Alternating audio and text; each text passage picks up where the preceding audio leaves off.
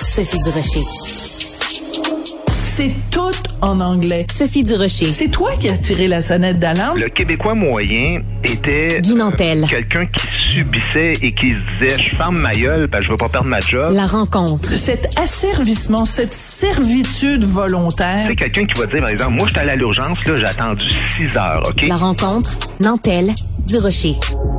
Je vous recommande d'écouter cette chronique, euh, si vous l'écoutez en direct ou en balado, en prenant 3-4 minimum verres d'alcool et en mangeant un gros steak que vous aurez cuit à votre, avec votre cuisinière au gaz, parce qu'on va parler avec Guy Nantel de notre obsession de la sécurité. Bonjour Guy. Ça, ça va faire les conseils de criminels. Ah oui. Moi, je suis le petit, le petit diable là, sur l'épaule. Puis toi, tu vas être le petit ange euh, sur l'autre épaule, c'est Euh, ça? Pas longtemps, pas longtemps. Vas-y. Non, mais en fait, c'est que je voulais te parler justement de l'obsession de la sécurité qu'on a dans notre société de plus en plus, euh, qui finit par créer l'effet contraire, évidemment, euh, qu'on cherche, c'est-à-dire que ça crée une société d'anxieux. Et, euh, tu sais, moi, mon père, je te raconte quelque chose. Mon Ouais. père euh, était un gros buveur de bière puis un fumeur. Hein?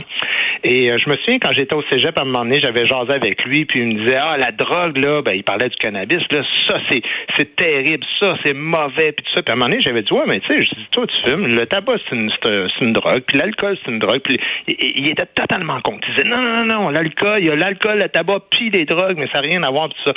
Mais écoute tout ça pour dire qu'il doit se retourner dans sa tombe aujourd'hui de voir à quel point le cannabis est rendu légal et tu sais, on a rendu le tabac presque illégal et l'alcool aussi. Euh, ça devient de plus en plus criminel, presque de, de vouloir boire un verre.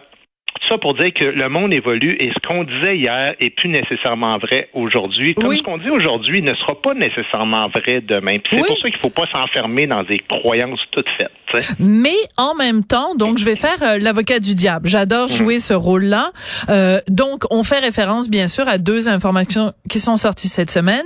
Euh, D'un côté, bon, euh, euh, une agence publique quand même au Canada qui nous informe parce que c'est elle qui euh, établit euh, de façon régulière au Canada les normes pour les recommandations en matière de consommation d'alcool.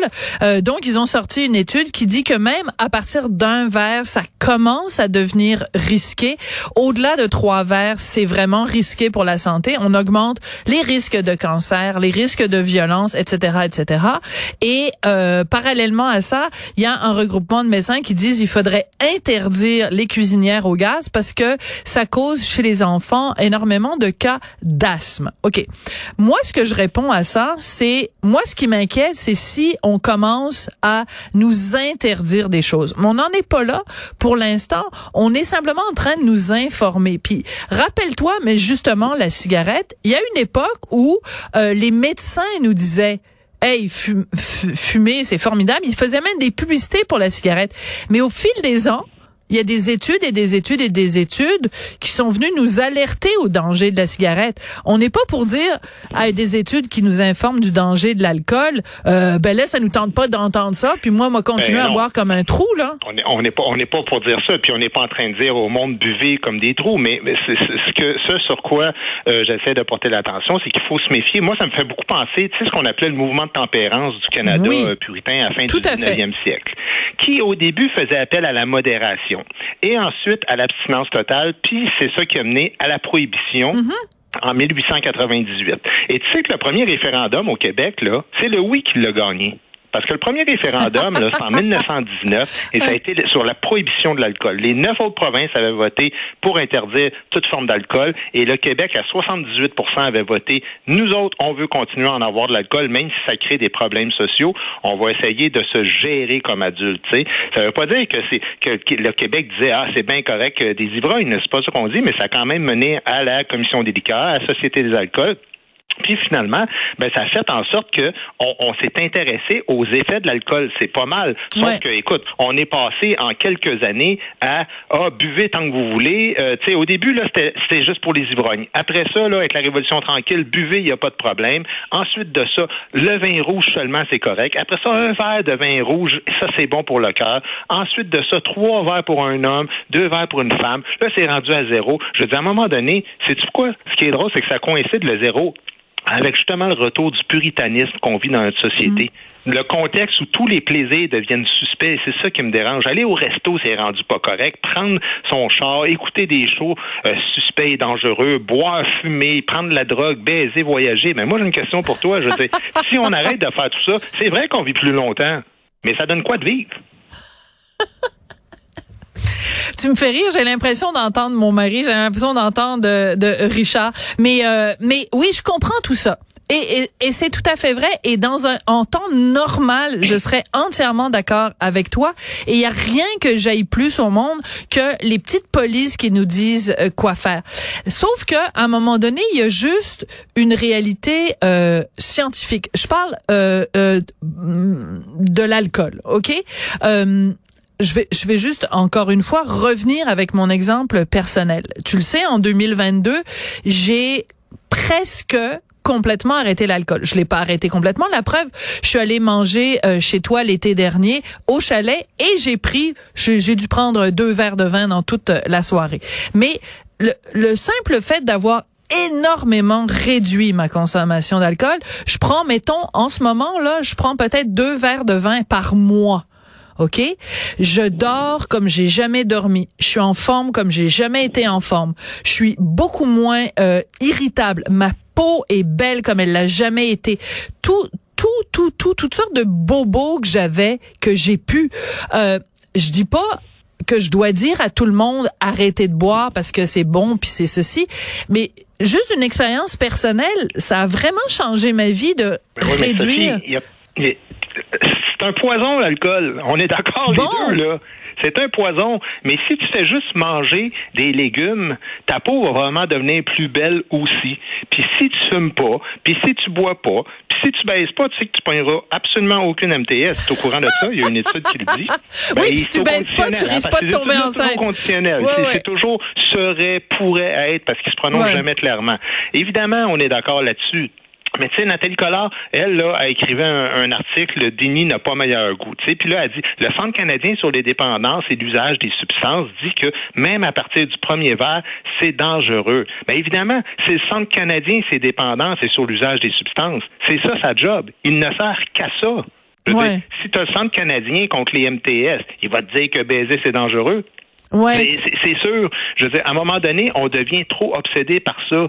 Tu sais, tu parlais de Richard. Ben, Richard, là, lui, ce qu'il a écrit dans son article, il disait, ben, c'est parce qu'il y a une autre affaire, par exemple, là, qu'on n'étudie pas, c'est l'ennui, ça tue. Tu sais, trop, c'est comme pas assez, puis pas assez, c'est comme trop. Parce que mourir d'anxiété, là, t'es pas plus avancé, puis c'est ça le mal du siècle en ce moment. Moi, là, c'est bien beau faire des études sur l'alcool sans arrêt, mais je serais curieux de savoir qu'est-ce que ça coûte en millions de dollars, l'anxiété, puis les antidépresseurs.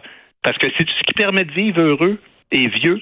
Ça, là, c'est prouvé scientifiquement c'est la capacité de mettre les problèmes en perspective. C'est l'équilibre, c'est la juste Tout à fait. Ah, mais ça, je suis d'accord. C'est-à-dire qu'en fait, avoir une campagne de peur euh, pour dire aux gens l'alcool c'est un poison, puis tenez-vous loin de ça, c'est absolument infernal.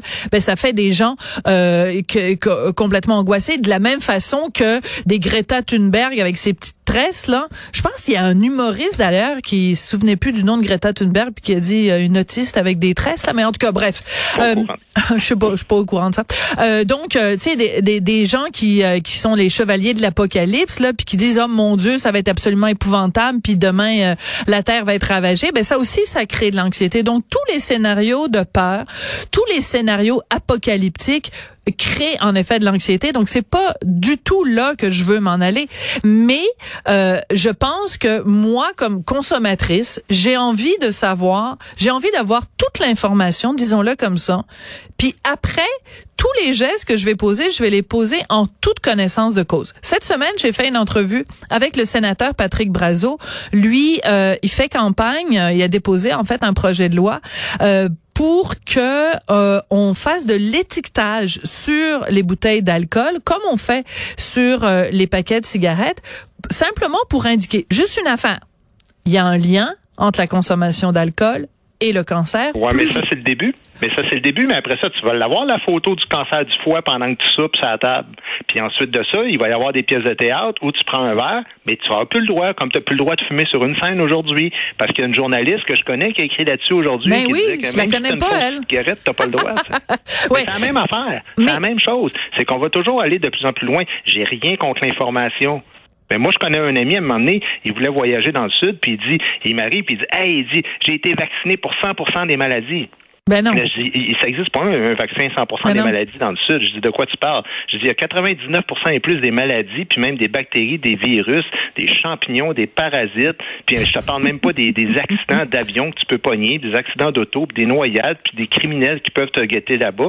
T'es pas vacciné, t'es même pas vacciné pour 1% des menaces qui existent dans la vie. Mais ça veut pas dire de pas voyager, ça veut juste dire, comme tu dis, de manière raisonnable, de savoir c'est quoi les risques, mais ensuite de ça, d'en revenir et d'arrêter de dire au monde, à ta première gorgée, tu vas exploser. C'est juste ça mon point, c'est la tournure de phrase.